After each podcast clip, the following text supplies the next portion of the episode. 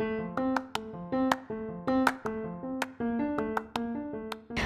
forward. Find home.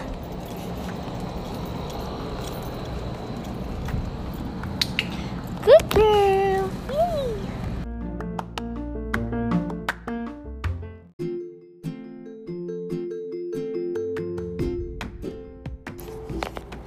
Hi, welcome to Soleil. My name is Ree, and today I want to talk about choosing the right college. So, I am going into my junior year of college as a music education major. Um, and today, someone asked me a question about college, um, and it made me think about it. So, I decided to make an episode about it. Um, so, I've started thinking about colleges in like freshman year of high school. Um, and I wasn't really sure what I wanted to do. And then later on in that year, I decided I wanted to become a teacher, a music teacher. And um, I was looking around to see like what were the best colleges and that kind of thing. And FSU was my top choice. Um, and so throughout high school, I planned out classes that I thought would help me get into FSU. So I think that a lot of people say to look at colleges in your junior year of high school. Um, and in my opinion, I don't really agree with that. I think that it should be, even if you don't know what you want to major in, um, if if you want to go to a community college or a university or like you know having an idea of what university you might want to go to like public private um, if you want a community college if you don't want to go to college period if you want to do like trade school like whatever idea you have start thinking about that in high school. Um, in the beginning of high school like set up a meeting with your guidance counselor and talk about it and say, hey, I, I'm, I'm thinking ahead, but this is kind of what I would like to do. And, and then, you know, make a plan, make, um, make a schedule. This are, these are things that I kind of wish I would have done. Make, um, make a schedule, make a draft of your schedules for each year. Um, look at like the required ACT scores. Um, and that way you can know depending on what universities you want to apply for and some people i apply to like eight schools some people only apply to like three to five. It kind of just depends on your person it kind of depends on how you feel about it or, or you know how many schools. Um, but you know plan out your schedule and that way and and your tests your and know what test score is and courses and you know things like that. And that way by the time senior year comes you're not stressing out. You're like oh i've been working on this all four years. Um, and and so that way you know it's it's a lot easier. Because what ended up happening to me was I took the ACT wasn't the score I wanted so I had to retake it I had to keep retaking it for a better score. Um, and I just ended up kind of settling on a score and not really worrying about it anymore. Um, and then I had all of the courses that I needed to get into FSU. Um, but then, like senior year, I was like, oh no, I really want to take a physics class because I feel like that'll make me look better. So, senior year, I took physics. And then I was like, oh no, I don't like physics. Um, so, that was kind of a last minute choice. Um, and also, you know, depending on what scholarships you want, they will require certain classes. So, Bright Futures requires, like, and Bright Futures is a Florida thing where if you have a certain ACT score and certain credits, you can get money towards your tuition in college. So, um, with Bright Futures, you have to have certain math credits. And because I did not plan out my schedule, I knew I wanted Bright Futures, but because I didn't think about it and I thought I had everything situated, it was senior year. I graduated. I thought I was going to get Bright Futures. I did the application And then my first summer semester, I was like, hey, why hasn't my Bright Futures dispersed? And I found out that it was because I didn't have the right math class. And so I think, as much as like guidance counselors are amazing, my guidance counselor didn't know that you had to have that certain math class. Um, but it is your job, it is your education, and you have to stay on top of things as a student. You know, your, your guidance counselor has certain things they have to do for you, and then you have certain things that you have to do for yourself. And um, just advocating for yourself because if you don't, the system can really sweep you under the rug, and and you don't want to just be like put in classes that you you know you don't really want to be in, um, and like and just kind of planning those things out um, will will help you. Um, so I started thinking about it freshman year, and one of my friends was going to FSU. So I was like, oh, FSU, you know, that's a good place. Um, and then kind of think about some safety schools. Think about if I don't get into my top choice school, what should, what will I do? Where will I go? Because for me, and this is what happened, um, I only applied for two schools in the beginning. I applied for FSU and another school, and I didn't get into the other school. So then I was freaking out because I was like, oh no, FSU was the only one, and I ended up applying to like seven other schools like really quickly because I didn't know. Like I was like, oh no, what if I don't get in, and then I I won't go anywhere, and I got into them. You know, it was still it was still like in the admissions window. I still figured everything out, but I think if I would have planned that a lot earlier and if I would have had a list of schools that I was going to apply for, I think that would have been a lot help a lot more helpful and, and just a lot less stressful. Um and a lot of people have asked me about like looking into the accessibility services of the college and I definitely recommend that.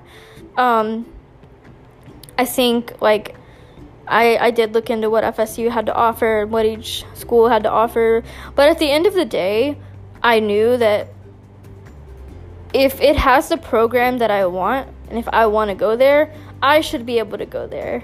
And you know, and, and people, you know, faculty, they they would need to make accommodations. And so even if they had never had a blind student before, someone has to be the first. Thankfully, I was not the first to be here, um, where where I go to school. But if I would have, you know, so someone has to pioneer these things.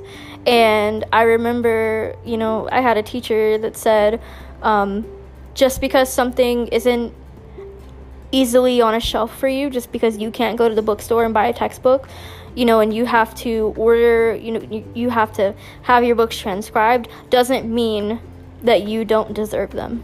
And that is something I have always kept with me because I sometimes feel like a burden. I'm like, oh my gosh, this is expensive. I'm such an expensive student. I like, um, and then I have to remind myself that I do deserve these things, and this is why there is federal funding.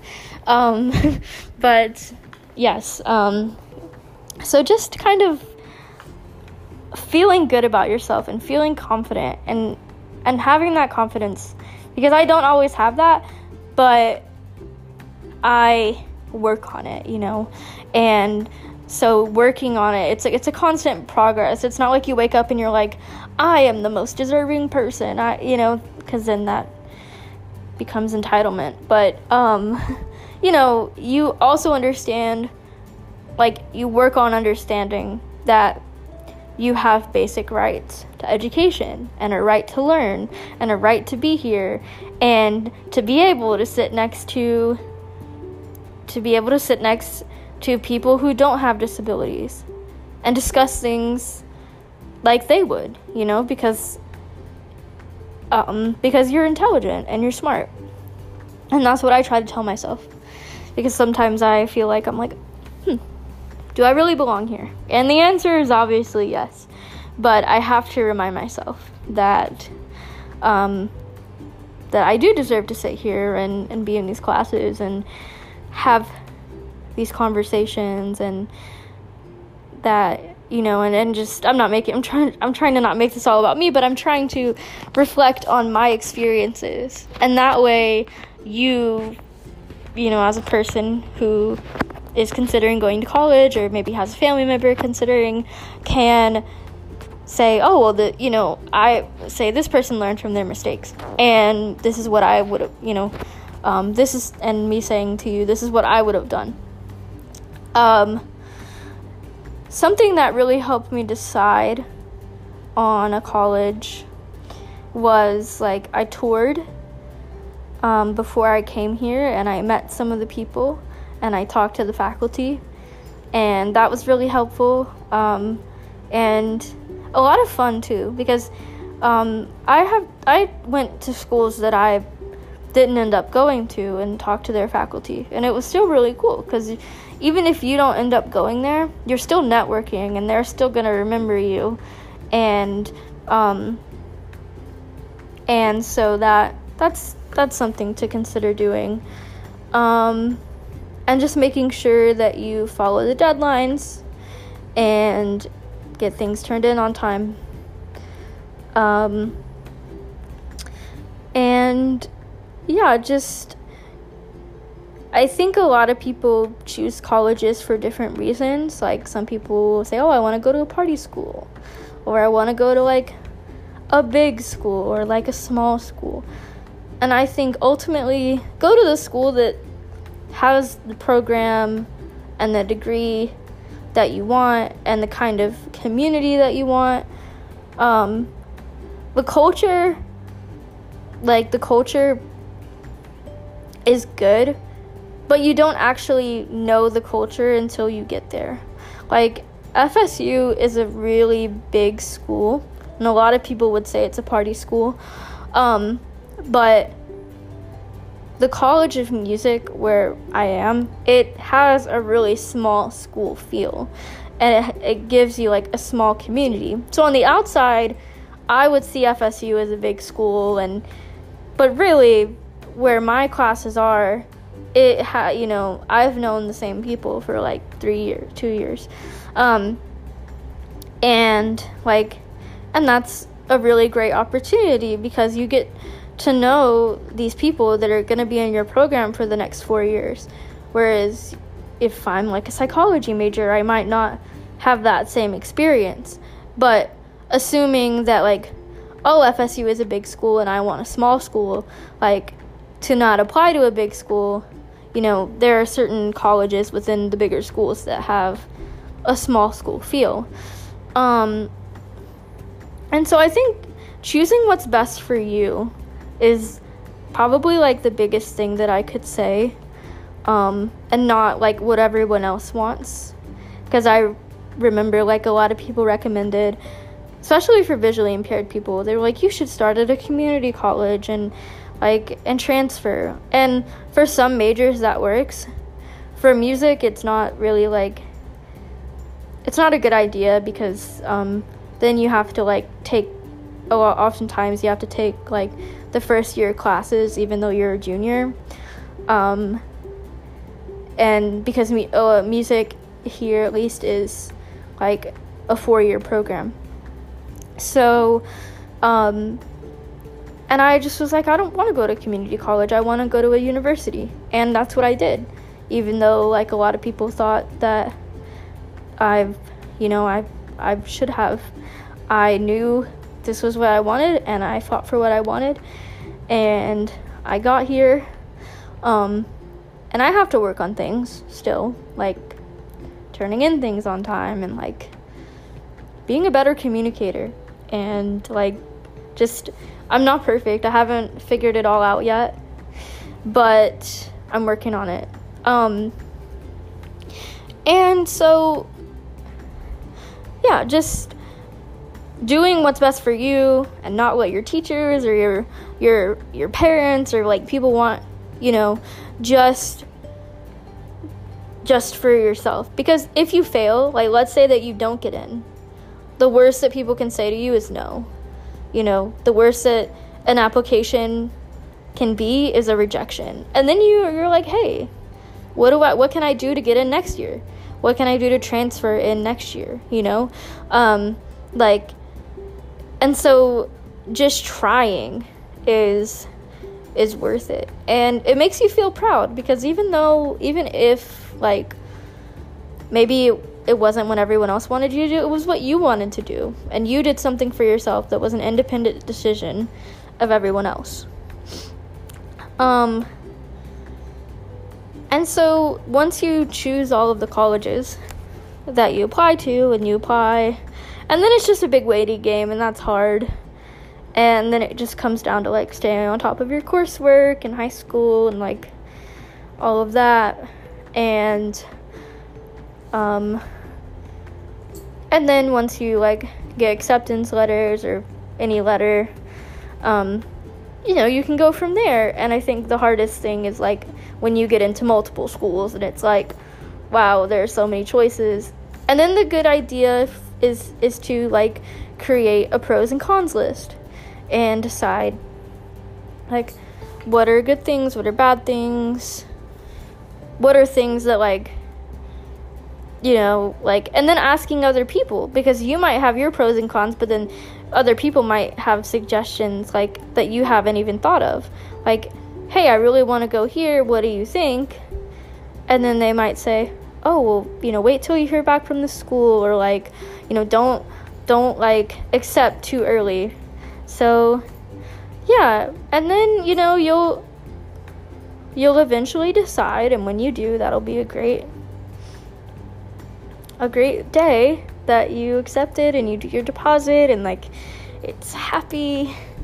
And I realize that like college season college season has just ended but um, this will be applicable for next year and you um, can work on like how to choose a college and like you know and it can start as early as middle school if you wanted. I had a friend that like had her college stuff planned starting in like sixth grade.